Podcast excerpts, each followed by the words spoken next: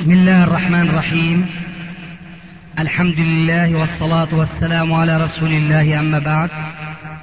فهذا أحد أشرطة سلسلة الهدى والنور من الدروس العلمية والفتاوى الشرعية لشيخنا المحدث العلامة محمد ناصر الدين الألباني حفظه الله ونفع به الجميع. قام بتسجيلها والتأليف بينها محمد بن أحمد أبو ليلى الأثري. إخوة الإيمان والآن مع الشريط السبعين بعد المئة الرابعة على واحد. بقول أنا ما في يعني ما راح أسأل إلا إذا ما فيش أسئلة يعني إذا غيري عنده أسئلة ف تفضل. الآن يا سيدي يدور أحاديث. في الحقيقة هي تخطيطات و... ويبدو أنها ستنفذ. بعد الحرب العراقية الكافرة. كنا نقول الحرب العراقية الإيرانية الآن الحرب العراقية الكافرة. يعني ضد الكفار. هناك تخطيطات لعمل ترتيبات معينة لمنطقة ما يسمى بالشرق الأوسط هي المنطقة العربية الإسلامية. ومن ضمن الأطروحات التي صار الاتفاق عليها أن توضع رقابة على الأسلحة التي يمكن أن تتملكها الدول العربية المسلمة. فهل يجوز شرعا قبول مبدأ أن تضع دول مهما كانت هذه الدول سواء كانت كافرة أو بالاتفاق مع دول عربية أخرى أو دول مسلمة على الدول المسلمة الأخرى أن تحد من قابليتها وإمكانياتها للتسلح الذي يمكن أن تصد به عن نفسها. وإذا كان لا يجوز والأمر أمر اضطرار بمعنى أنك لا تستطيع أنت أن تتملك هذه الأسلحة في المقام الأول أو تتملك مكوناتها. اثنين في المقام الثاني أن هذه الدول التي تريد أن تضع عليك هذا الحظر بالاشتراك مع الدول العربية الأخرى أو حتى بدون اشتراك معها قادرة في أي لحظة أن تفعل معك كما فعلت مع العراق. بمعنى أن العراق جل القضية ضربه كان لابد لأنه تملك جيشا قويا وتملك أسلحة فاعلة. فالآن يراد لهذه المنطقة أن لا تقوم قائمة لأي قوة عربية أو إسلامية حتى تتملك وتستحوذ على هذه التقنية العالية. فما يعني ما, ما حكم الشرع في آه هذا الأمر؟ هل هل يقاوم؟ هل يشتغل بال آه يشق عصا الطاعة؟ أم ماذا؟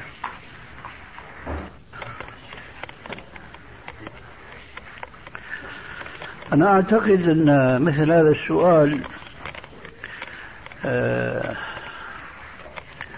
ما يخفى جوابه على كل مسلم. لا فرق بين عالم ومتعلم.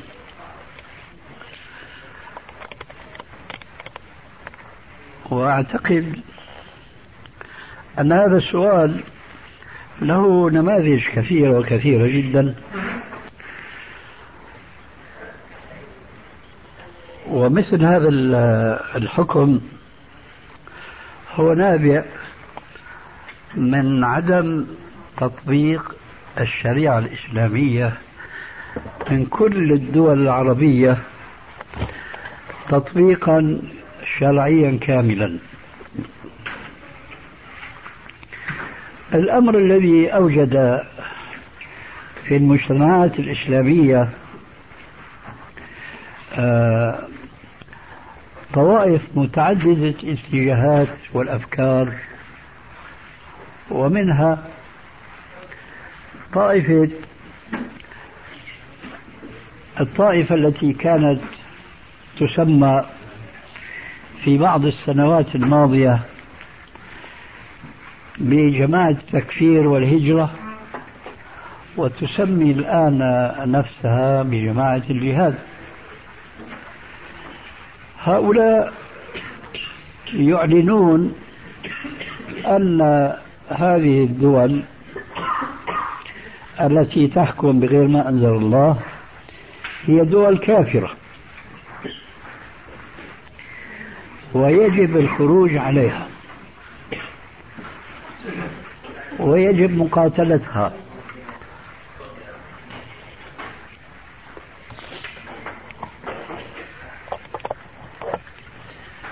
حينما نناقش هذا النوع من الناس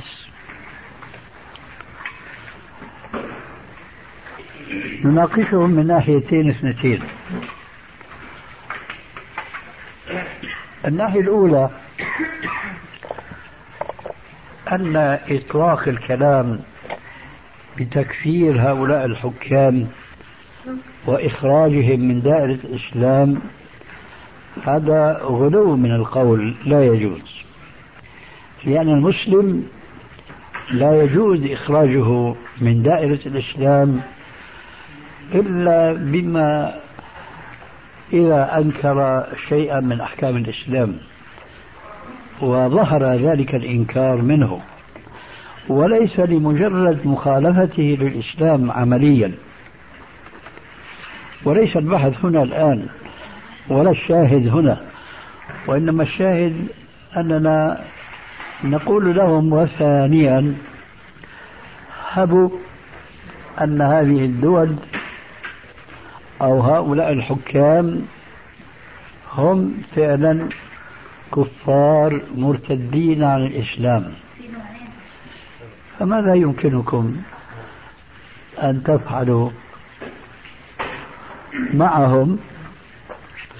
تريدون جهادهم وقتالهم. وأنتم ما استطعتم أن تقاتلوا اليهود الذين حلوا في دياركم واحتلوها رغم أنوفكم ورغم الدول العربية كلها. يجب أن نعود يا أبا يحيى إلى السؤال الذي طرحته آنفا.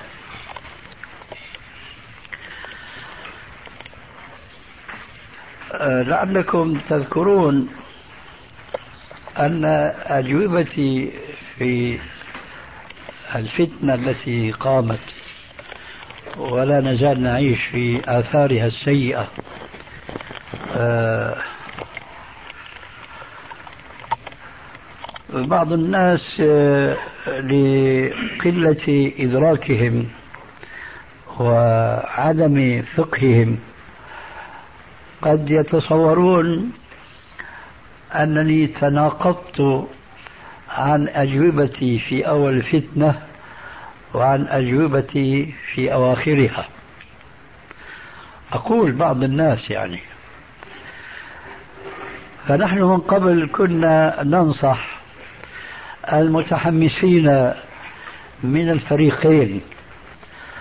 المتعرقين منهم والمتساعدين إذا صح التعبير. إلزموا كونوا أحلاس بيوتكم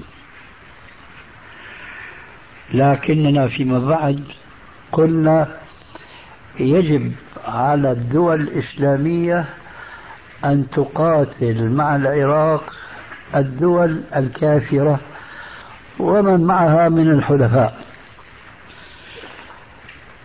لماذا هذا الاختلاف؟ في الجواب. ما أدري وصلكم الشريط الذي فيه أن العالم الفقيه لا ينبغي أن يكون جامدا وإنما يتطور مع الحوادث فيعطي كل حالة لبوسها وحكمها. وضربت على ذلك مثلين فقهيين. المثل الأول خمر حرام. لإسكاره تخلل. هذا الشراب ذاته بعد أن صار خلا خرج عن الحرمة إلى الإباحة. جاءكم هذا الشريط؟ نعم. آه. الحقيقة كان في أبواب تسأل بالنيابة عن بالنيابة عنك. لا تسألين عن هذا هو الشريط الذي تشير إليه؟ لا ما أظن. هو آه هو كان حاضر. كان حاضر. هو نعم. أنا ما كنت حاضر لا. لا لا أقول أبو مالك كان حاضر. إيه نعم. الشاهد. ف والمثال الثاني جاء ذكره أيضا في ذاك الشريط. الماء. الماء طهور مطهر وطاهر. فتجري عليه الأحكام الثلاث. قد يخرج عن طهوريته إلى طهارته فهو طاهر إذا أصابت ثياب لم تنجسها لكن لا يطهر البدن ولا يصح الوضوء به. ثم قد يقع فيه نجاسة فيخرجه عن طاهرته. هكذا أصاب العراق بعد أن كان معتديا على الكويت وكنا نقول كونوا أحلاس بيوتكم ولا تقاتلوا مع أحد الفريقين. والبحث هذا معروف لديكم تفصيل القول فيه. أما بعد أن تهجمت عليه تلك الدول الكافرة ومن معها من الحلفاء بدأ يظهر أنه ليس المقصود كما قيل في الإعلام السعودي أنهم استعانوا بالكفار الأصدقاء لأجل دفع خطر اعتداء العراق على السعودية.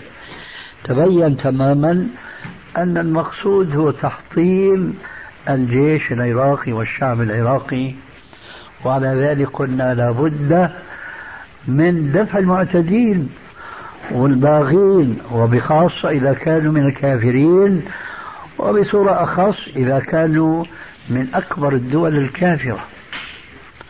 لكن مع الأسف ما كان مع العراق دولة إسلامية ولو اسما بل كانت هناك دول كثيرة إسلامية مع المعتدين الباغين ألا وهم الكفار من الأمريكيين والبريطانيين وغيرهم.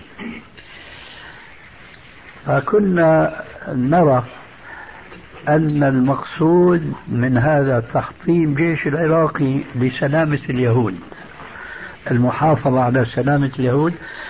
ثم بدأوا يعلنون أنه سيضعون نظاما لهذا الشرق الأوسط.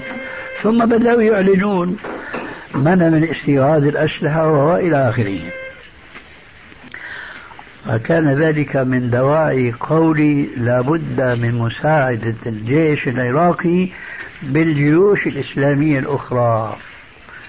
ولكن ما وقع شيء من ذلك وما انتصر للجيش العراقي أحد إلا بالكلام كما هي عادتنا بالانتصار لأهلنا في فلسطين. أهلنا في فلسطين. أي نعم. مبكرا جدا يعني يعني كنت أقول حتى اول جلسه عند عدنان ان كثير من الأمور ليست بالواضح والثاني يعني ما كان من الممكن الاتفاق الامر حتى هو فيما بعد وضحت. أي نعم. لكن الذي أريد ان أن أصل إليه الحقيقة شيء أعتقد أنه من المهم أن نخرج بنتيجة من هذه المصيبة التي ألمت بالعالم الإسلامي وليس بالعراق فقط. النتيجة والعبرة التي ينبغي أن نخرج منها هي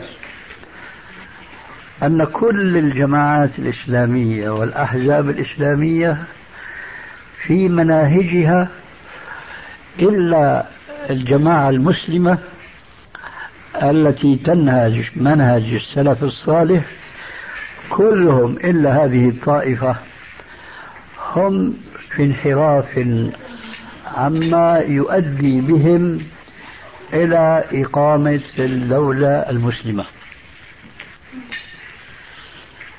أنا تأكدت من هذه المصيبة لأن المنهج الذي ندعو الناس إليه هو الذي ينبغي على المسلمين أن ينطلقوا فيه وأن يستمروا عليه. وذلك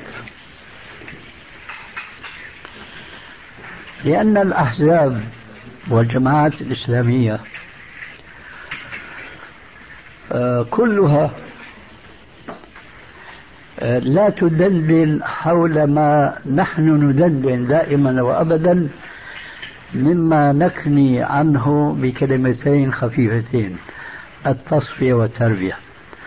لا تدندن حول هذا اطلاقا وإنما حول التكتل والتجمع والاستعداد المادي. فأنا أقول مهما استعد هؤلاء ومهما طال بهم الزمن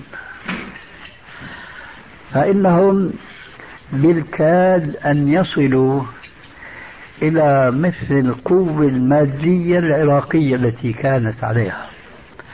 حينما تكالبت عليها هذه الأمم الكافرة ومن معها من الحلفاء فماذا أفاد العراق مثل هذا الاستعداد المادي؟ ما أفاده شيئا إطلاقا. ذلك لأن الكفار هم أقوى منه.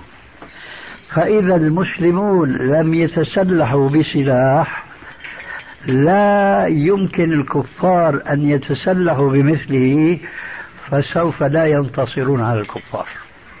والتاريخ يعيد نفسه. فالنبي صلى الله عليه وسلم وأصحابه من الناحية المادية كانوا أضعف بكثير بكثير بالنسبة للدولتين العظيمتين معروفتين عند الجميع وهي فارس والروم. ومع ذلك فربنا عز وجل نصرهم. ليس بالسلاح المادي فقط لأنهم استعملوا السلاح ولا نستطيع نحن أنكر أن ننكر وبخاصة والله يقول كما تعلمون وعد لهم. لذلك قلت ليس بالسلاح المادي فقط ولكن مقرونا بالسلاح المعنوي أو لنقل الإيماني فإذا لم تهتم الجماعات الإسلامية والأحزاب الإسلامية بهذا السلاح المعنوي الاهتمام الذي اهتمه الرسول عليه السلام نفسه وربى عليه أصحابه فسوف لا يستطيعون أن يصيروا في القوة المادية مثل العراق إلا بعد عشرات السنين ثم لا ينصرهم الله لأنهم لم ينصروا الله.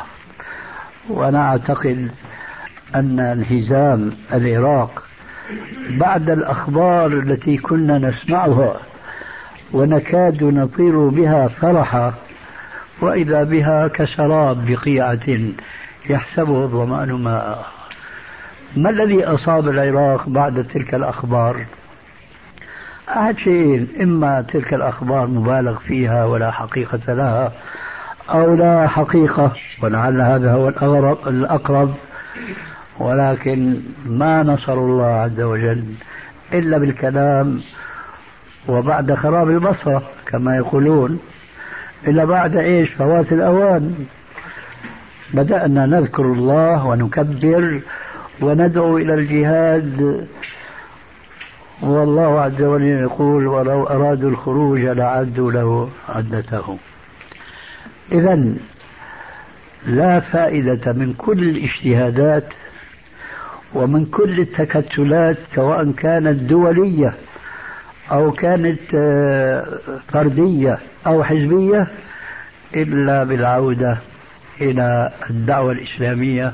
وهنا يأتي بحث من الطويل الطويل جدا أن تصفية الإسلام مما دخل فيه كم يحتاج من الزمان وكم يحتاج من الجهود وتربية المسلمين حتى يكونوا كتلة واحدة.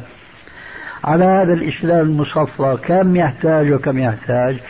إذا يجب علينا نحن أن نستمر في طريقنا وأن نمضي قدما إلى الأمام وليس علينا أن تقوم الدولة الإسلامية التي ينشدها كل المسلمين على اختلاف مناهجهم ولكن علينا أن نمشي في الطريق المستقيم. كما قال رب العالمين وأن هذا صراطي مستقيما فاتبعوه ولا تتبعوا السبل فتفرق بكم عن سبيله. إذا كان الأمر كذلك وهو كذلك لذلك بارك الله فيك لا فائدة من التساؤل أنه ماذا يكون موقفنا تجاه هذا التنظيم الجديد الذي سيفرض على الدول الإسلامية منها تحديد الأسلحة. ماذا نستطيع أن نعمل؟ ما الذي استطعنا نحن كأفراد أن ننصر العراق سوى بالدعاء. والدعاء إذا لم يكن مقرونا بالعمل العمل المشروع لا يفيده خاصة فيما إذا كان العمل واجبا. كيف؟ وقد جاء في الحديث الصحيح عن النبي صلى الله عليه وسلم أن رجلا من أصحابه كان يخدمه وكانت خدمته ليلا على الباب. لا شيء إلا لعل الرسول يستيقظ ليلا ويريد حاجة وليس حوله من يخدمه ومن يقوم بها فهو نصب نفسه هناك. والرسول عليه السلام كما وصفه رب العالمين بحق وإنك لعلى خلق عظيم يقدر خدمة مثل هذا الصحابي الجليل فقال له يوما يا فلان اطلب تمنى. هو رجل عاقل.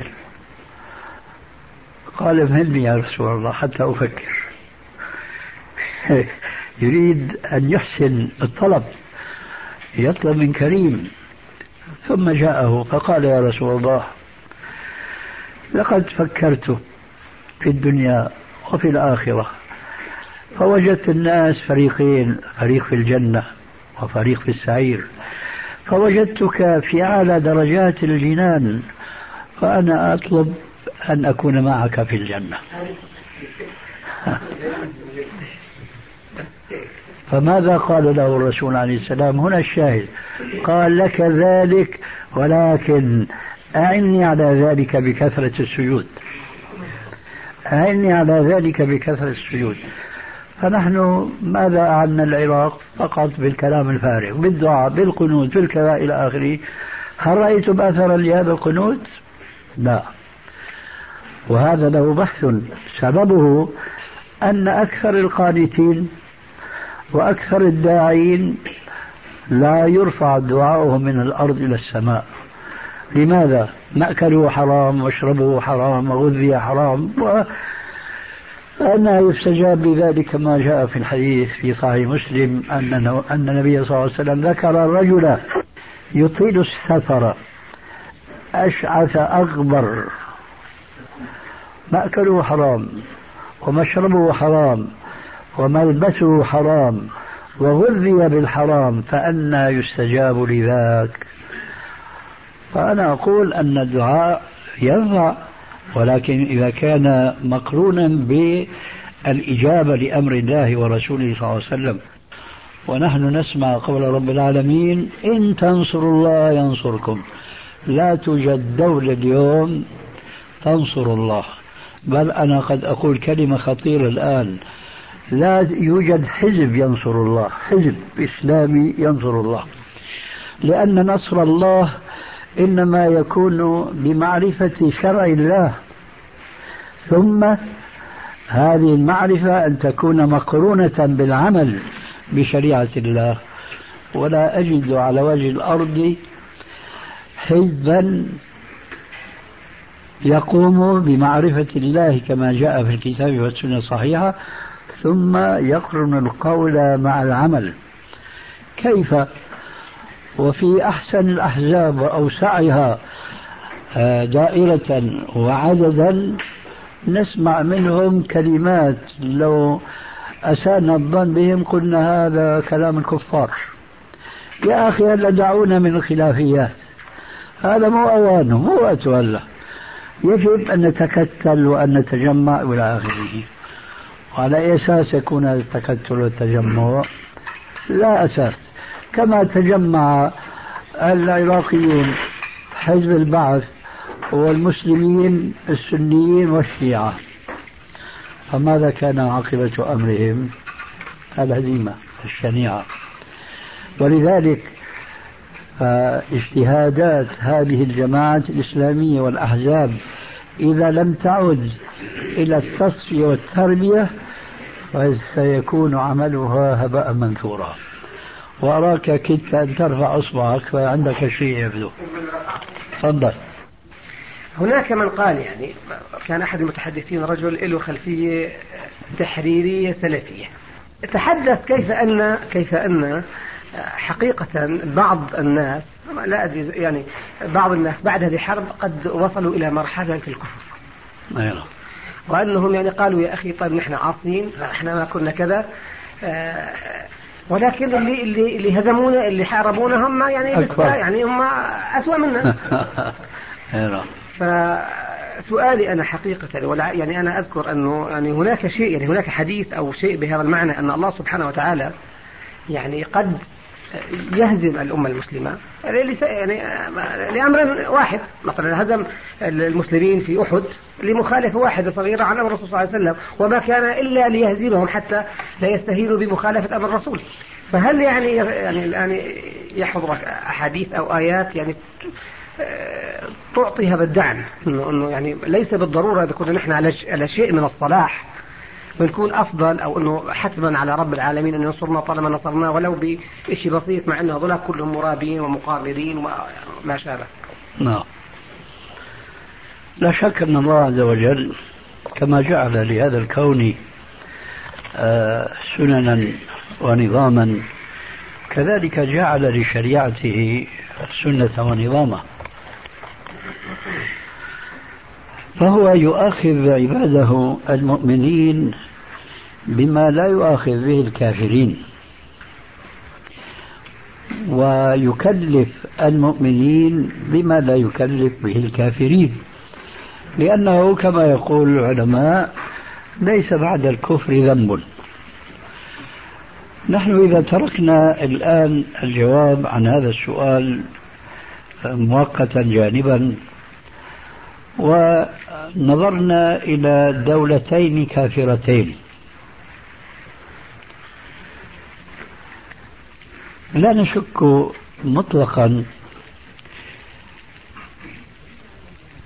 في كون أن الدولة التي هي أكثر عددا وأقوى عددا ستنتصر على الدولة الكافرة الأخرى إذا كانت دونها في العدد وفي العدد. لا نشك في هذا إطلاقا. لماذا؟ لأنه ليس هناك عامل للانتصار سوى الأمرين الاثنين اللذين ذكرناهما آنفا. ليس الأمر بهذا المقياس وبهذا النظام في انتصار المسلمين على الكافرين. فربنا عز وجل آه، لا يشترط أن يكون الجيش المسلم أكثر عددا فضلا عن أنه لا يشترط أن يكون أكثر سلاحا وقوة ماديا من الجيش الكافر. والتاريخ يؤكد لنا هذا أن الله لا يشترط فضلا عن الشرع في نصه. ففي القرآن الكريم آه الآية التي تقول والتاريخ يؤكد لنا هذا أن الله لا يشترط فضلا عن الشرع في نصه. ففي القرآن الكريم الآية التي تقول يا أيها النبي حرض المؤمنين على القتال إن يكن منكم عشرون صابرون يغلبوا مئتين وإن يكن منكم مئة يغلبوا ألفا من الذين كفروا بأنهم قوم لا يفقهون. الآن خفف الله عنكم وعلم أن فيكم ضعفا. فإن يكن منكم مئة صابرة يغلبوا مئتين وإن يكن منكم ألف يغلبوا ألفين بإذن الله والله مع الصابرين. فإذا المسلم شرعا يجب أن يصبر الشخص الواحد مقابل شخصين. فإن فر المسلم من شخصين من أعدائه يكون موليا ويكون قد ارتكب من أكبر الكبائر الفرار يوم الزحف. لكن إذا كان يقابل الفرد المسلم ثلاثة ففر فهو معذور. هذا حكم الله مصرحا به القرآن الكريم. وخلاصة ذلك لا يشترط أن يكون الجيش المسلم مساويا للجيش الكافر فضلا عن أنه لا يشترط أن يكون أقوى منه عددا وعودة لكن يشترط أن يكونوا مسلمين حقا. وأن يكونوا مطيعين للقائد المسلم الذي يدير المعركة في حدود الشريعة الإسلامية. هذه التفاصيل التي توجد في شريعتنا لا توجد مفروضة على الكفار. فالكفار لا يشترط فيهم إلا من كان أكثر عددا وعدة فهو المنتصر على من كان دون ذلك في هذين الشرطين.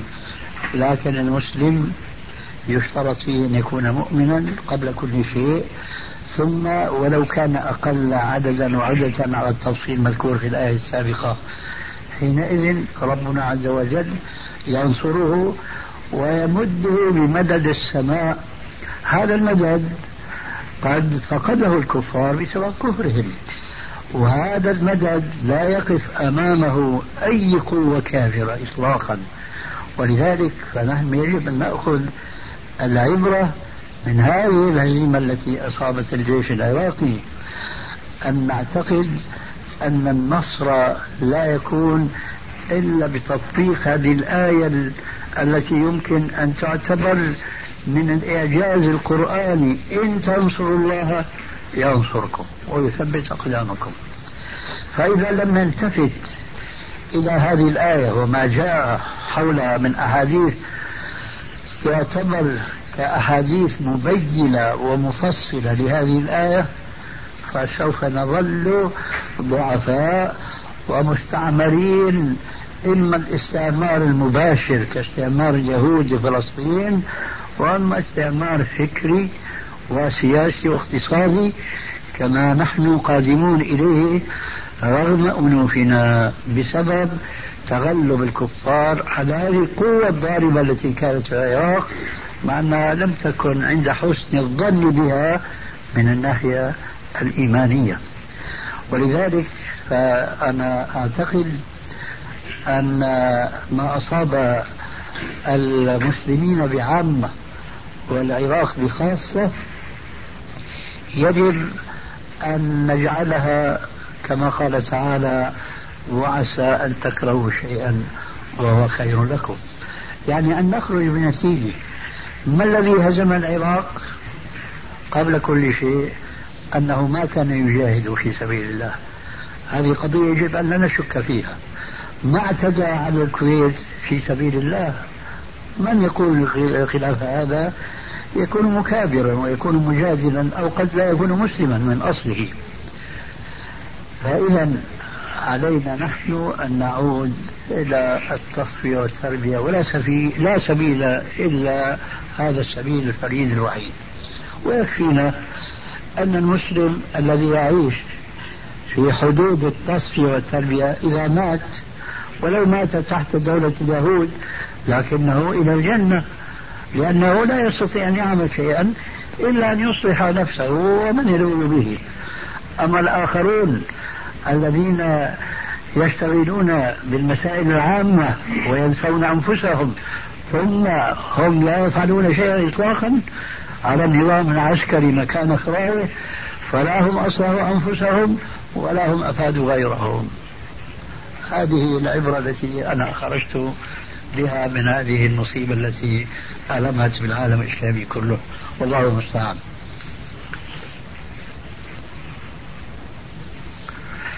يا الله. بالنسبة للكافرين ينصرون استدراجا من الله تعالى وبالنسبة للمسلمين يلزمون عقوبة لهم لأنهم لم ينصروا الله تبارك وتعالى. أليس كذلك؟ ممكن هذا يكون. أخير يقينا. نعم. كأني والله أعلم سمعت في سابقا الحديث بما معناه. قد أكون مخطئ ولكن يعني هذا في ذهني هذا في روعي أنه الله سبحانه وتعالى يسلط من هم أفضل منهم أو من هم يعني كما قال الشاعر وما من ظالم إلا سيبلى بأظلمه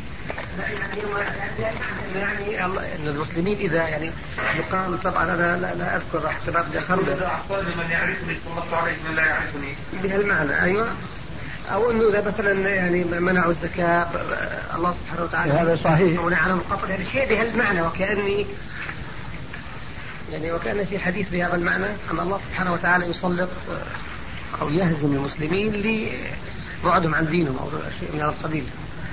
سيدي قضية أحد اللي ذكرتها ويوم حنين إذ أعجبتكم كثرتكم. هذه أدلة واضحة جدا أن المسلمين ب يعني مخالفتهم في مسألة واحدة قد ينهزمون أمام الكفار ولهم والأصل أنهم هم المنتصرون. شو في بالآية هنا؟ شيخنا لتمام الفائدة. آه. بالنسبة للحديث يعني هذا المشهور إذا عصاني لا هذا ليس حديثا. هذا ليس لكن المعنى صحيح. إيه، نعم. طيب بقي شيء؟ سيدي من العبر اللي من هاي الحرب آه، الفارق العلمي والفني والتطبيقي في الأسلحة. بين آه، ما وصل إليه الغرب وبين ما كان بيد العراق. فما قولكم فيما مدى ما يجب أن يحاول يحاول المسلمون به أن يصلوا إلى مستوى التقنية المقابل يعني الضرب اللي كانوا يكون العراقيين أضعاف أضعاف. ما كان في التاريخ كله من النوعية ومن الأذى كيف الجملة الأخيرة؟ الضرب اللي الضرب؟ الضرب. القصص من الكفار. كان أكبر من ما مضى في التاريخ. آه. يعني العراق أكل ضرب في لك من يوم أكثر مما أكلت ألمانيا في الحرب العالمية كلها على مرتين. نعم. ف آه، الفارق العلمي والفني بعيد جدا. إلى أي مدى يجب أن يعمل المسلمون على إغلاق هذا الفارق. متسلحين بالطبع إذا كانوا متصفين ومتربين بأن الله ينصرهم ولكن في نفس الوقت ما مدى الاهتمام الذي يجب أن يكون لهم بالأخذ بالأسباب؟ الجواب موجزا ثم قد يتلو التفصيل. وأعتقد أن التفصيل قد يزعج بعضهم. أي نعم. لكن البحث مطروح للمناقشة. أما الموجز لا يقبل المناقشة. ربنا قال في الآية التي سبقت الاشاره إليها وأعدوا لهم ما استطعتم من قوة. هذا هو جواب سؤالك. وأعدوا ما استطعتم من قوة. وكما أقول ولا بد أنكم سمعتم هذا القول أكثر من مرة. الخطاب لمن؟ وأعدوا للمؤمنين. أي المؤمنين العاملين بشريعة الإسلام. فمن تمام عملهم أن يعدوا ما يستطيعون من القوة المادية. هذا الإعداد يكون لاحقا للإيمان أم سابقا؟ لا شك يكون لاحقا. هذا الجواب الموجز الذي لا يقبل النقاش. أما التفصيل فأنا أقول لا يمكن للمسلمين المؤمنين حقا أن يلاحقوا الكفار وأن يساووهم في قوتهم المادية. لا يمكنهم. والسبب في هذا آه، معقول وطبيعي جدا. ذلك لأن الكفار ليس عندهم ما يشغلهم مما يوجد عند المسلمين مما نحن دائما ندندن حوله. نحن ننشغل بالتصفية والتربية. أما هم فلتانين في الموضوع. ما هن بحاجة أنه يعرفوا تاريخ عيسى عليه السلام على وجه الدقيق. هل يأخذ من وقتهم ربما الوقت من حياتهم النصف أو الثلث أو أكثر أو أقل؟ ثم من ناحية التربية كالبهائم يعيشون. ليس عندهم اهتمام بهذا الموضوع اطلاقا. فاهتمامهم ماذا؟ قال الله عز وجل يعلمون ظاهرا من الحياة الدنيا وهم عن الآخرة هم غافلون. طبعهم الله عز وجل منذ القديم بهذا الطابع المادي يعلمون ظاهرا من الحياة الدنيا وهم عن الآخرة هم غافلون. أنا أقول ويمكن هذا الذي قد يزعج البعض المسلمون العكس من ذلك. الكفار يعلمون ظاهرا من الحياة الدنيا وهم عن الآخرة هم غافلون. المسلمون مقبلون على الآخرة غير غافلين عنها. ضعفاء في الدنيا ليس عندهم من العلم ما عند أولئك الكفار. وأنا أعتقد هذا أمر طبيعي لأن طاقة الإنسان محدودة النفاق. لا يمكن تحميل الإنسان أكثر مما كلفه الله عز وجل. ولذلك قال في كتابه الكريم لا يكلف الله نفسا إلا وسعها. أنت إذا تصورت آه، مهندسا كيميائيا أو ميكانيكيا أو أوسع مما شئت وما شئت وأنت المهندس فبقدر ما سينشغل بهذا العلم فبما يقابله سينشغل عن دينه وعن معرفة بأحكام شريعته. ولذلك قد أغنانا الله عز وجل عن هذا الانكباب على معرفة ظاهر الحياة الدنيا وما يتعلق بها من استعدادات مادية سلاحية اقتصادية العلم قل ما شئت. أغنانا عن ذلك بأن أمرنا بقوله وأعدوا لهم ما استطعتم من قوة. ولكن قبل هذا الإعداد الإيماني هو الأصل عند المسلمين وذلك لاحق وتابع له وليس عليهم بعد ذلك أن يضعوا نصب أعينهم كما يفكر بعض الشباب اليوم البعيد عن الثقافة الإسلامية للحق. أنه لازم نضاهي الكفار عددا وعدة. لا هذا غير وارد في شريعتنا وفي إسلامنا والتاريخ الماضي أكبر دليل كما سبقت الإشارة إليه. حينما نصر الله عز وجل المسلمين على الدولتين العظيمتين وهن فقراء في كل شيء إلا في الإيمان. فهم في أقياء والكفار الأعداء أقياء في كل شيء إلا في الإيمان ولا إيمان عندهم. هذا جواب ما سألته. الفارس في المعارك في أيام زمان كان يعتبر بجوز بعشرة من المشاة الآن الفارق في السلاح المتطور اللي بيستطيع أن يرسل جهاز يحدد موقعه بالشعرة بدون ما يتحرك آه، مرسله. يعطي قوة نسبية كثير كثير أكبر وهكذا. فعمالنا بنحكي بفوارق آه، ضخمة. هذا ما بي ما بيقدم ولا بيأخر بالنسبة لما قلنا آنفا. خلينا نكون واقعيين. كم يحتاج المسلمون ليصلوا في هذا العلم من سنين؟ الحشة هي كلمة يعني لا تحاسب عليها.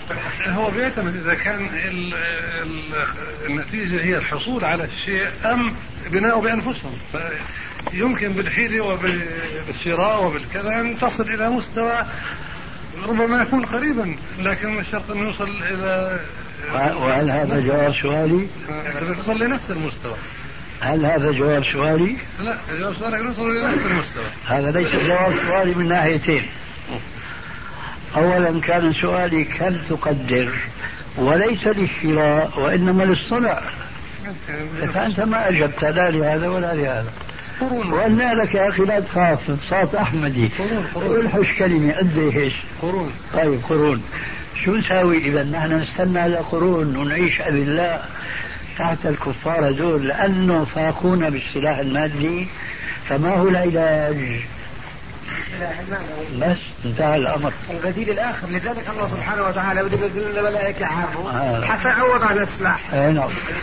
وليس معنى هذا أنه لا تعد لهم لا.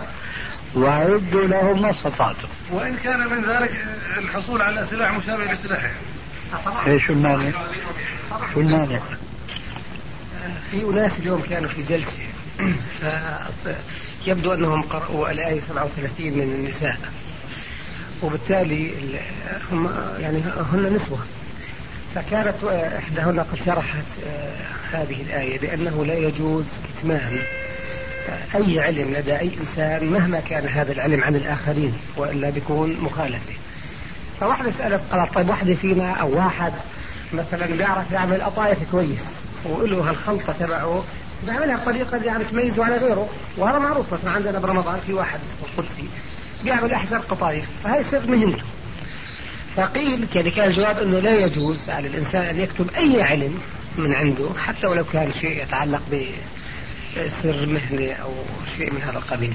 فطلبوا مني أني أستفسر منك بهذا الشيء. وبالتالي تعميم الأمر. يعني هل يعني هل هذا يندرج تحت كتمان العلم بشكل عام أم أن هناك أشياء ممكن للإنسان يحتفظ بها لنفسه؟ أنا أعتقد أن المسألة أهون من أن نتكلم نحن بدليل يسقط هذه الدعوة لأنها ستسقط بنفسها. حينما يقال للمتبني لها هاتوا برهانكم إن كنتم صادقين. فأنت قلت آية كذا في سورة النساء. فما هي هذه الآية التي آه، تدل هذه الدلالة العامة وأنها تحرم كتمان أي علم؟ فإن آه، كانت لا تدل فالمسألة ساقطة بطبيعة الحال.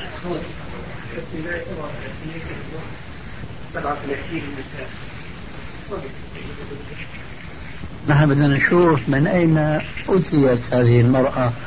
التي أدلت بهذه الدعوة.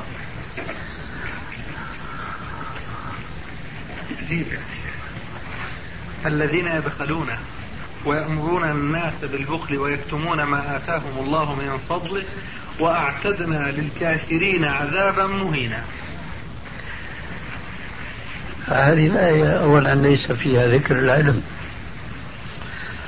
فمن أين أخذت دلالة عدم جواز كتمان أي علم؟ هو الفضل. ذكرنا بالآية مرة الذين يبخلون ويأمرون الناس بالبخل ويكتمون ما آتاهم الله من فضله وأعتدنا للكافرين عذابا مهينا. يبدو الله أعلم أنا يتكهن عنك لأن انه يعني اعتبرت أن الفضل الذي أعطاه الله سبحانه وتعالى لهن أو لإحداهن أي أي علم أي أي شيء. لكن خطأ هذا ما بيجوز لأنه نحن بننظر سياق الآية. الآية لا تتحدث عن العلم. نمسكها من أولها الذين يبخلون. يبخلون بماذا؟ أو أعطينا ما قبلها أيضا. طلعتنا على اللي ما قبلها. يبدو أنه ما لها ما في صلة نعم أقرأ. واعبدوا الله ولا تشركوا ولا تشركوا به شيئا. وبالوالدين إحسانا وبذي القربى واليتامى والمساكين ورجال ذي القربى ورجال الجنوب والصلاة الجنب السبيل وما ملكت أيمانكم إن الله لا يحب من كان مختالا فخورا. الذين يأمرون الناس بالبخل إلى آخره نعم. ولا. ويكتمون ما آتاهم الله من فضله. واعتدنا الكافرين عذابا مهينا. خلينا ناخذ اذا منك لا هو المقصود هنا كتمان الواجب ابرازه سواء كان من العلم أو من المال. ولا يجوز بوجه من الوجوه أن نأخذ هذا النص آه، مطلقا بدون أي قيد شرعي. لأنه سيقع من يفهم النص مطلقا في أمور لا يستطيع أن ينجو منها إنسان اطلاقا. يعني إذا فرضنا أن الآية سيقت في المال وهي ليست في المال بل هي عن ذلك. آه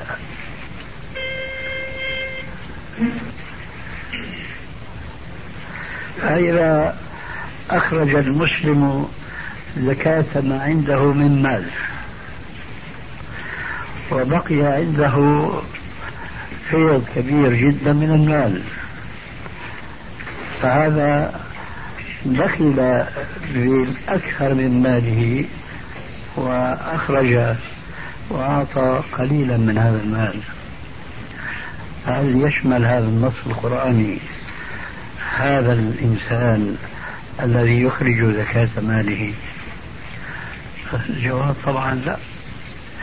وإذا رجعنا إلى المعنى العام الذي يشمل العلم فالعلم نوعان كما تعلمون جميعا. علم يجب نشره ولا يجوز كتمانه وهو الذي يترتب عليه صلاحا أو طلاحا. صلاحا نشره وطلاحا كتمانه. وهو العلم الشرعي والناس يتفاوتون في هذا كما هو معلوم. أما العلم الدنيوي فهذا آه، لا يمكن أن يشمله أي نص وبخاصة مثل هذا النص. الذي لم يرد آه، خاصا في العلم بل جاء بهذا المعنى المطلق الذي يشمل العلم والمال معا.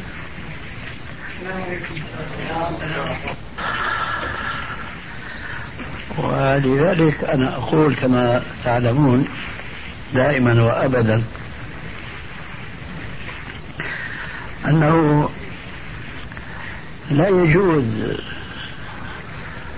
لطالب العلم أن يفسر القرآن أو السنة آه، مستقلا عن الاستعانة بجهود العلماء والأئمة الذين سبقونا في هذا المضمار العلمي بمسافات كبيرة وكبيرة جدا. وهذا الذي يقع فيه كثير من الناس اليوم آه، الرجال فضلا عن النساء أنهم يأخذون هذا القرآن ويدرسونه معتمدين على ثقافتهم الشخصية. لا يرجعون إلى ما جاء في تفسير الآية من التفسير خاصة التفسير الذي نسميه التفسير المأثور والمنقول عن السلف.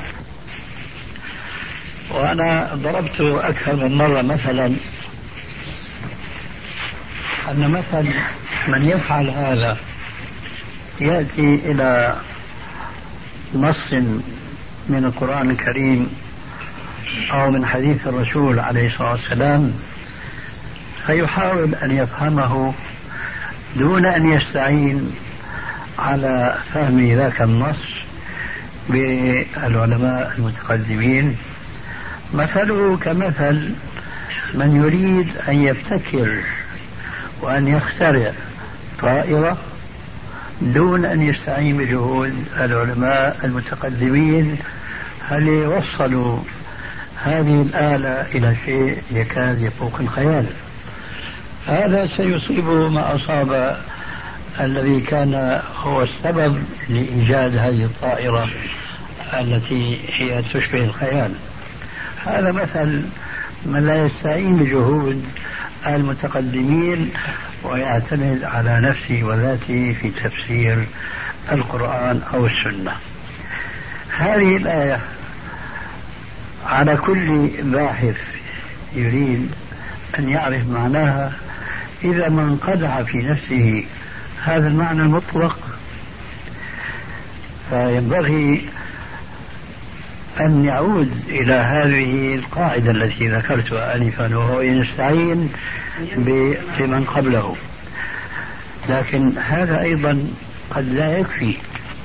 فيجب أن يكون عنده آه، ثقافة إسلامية عامة. تساعده على أن يفهم مثلا ما يقوله بعض علماء الأصول في بعض النصوص العامة يقولون هذا نص عام أريد به الخصوص. نص عام أريد به الخصوص. هذا حتى يخرج عن القاعدة. أن النص العام يجب أن يفسر على عمومه. لكن أحيانا يراد به الخصوص ولا يراد به العموم. فمن أين يستطيع هذا الإنسان أن يتبين أن نصا عاما لا يراد عمومه إنما يراد خصوصه إلا إذا كان عنده ثقافة عامة. ويحضرني بهذه المناسبة آه مثال والأمثلة كثيرة وكثيرة جدا ولكن قد لا تخطر دائما في البال.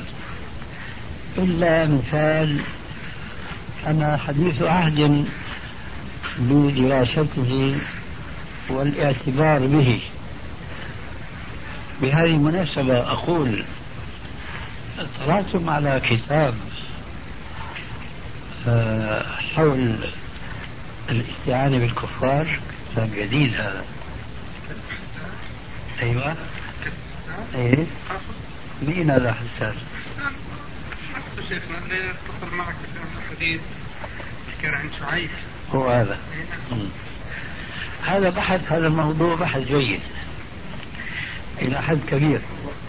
موضوع استعانة بالكفار اللي وقع في السعودية.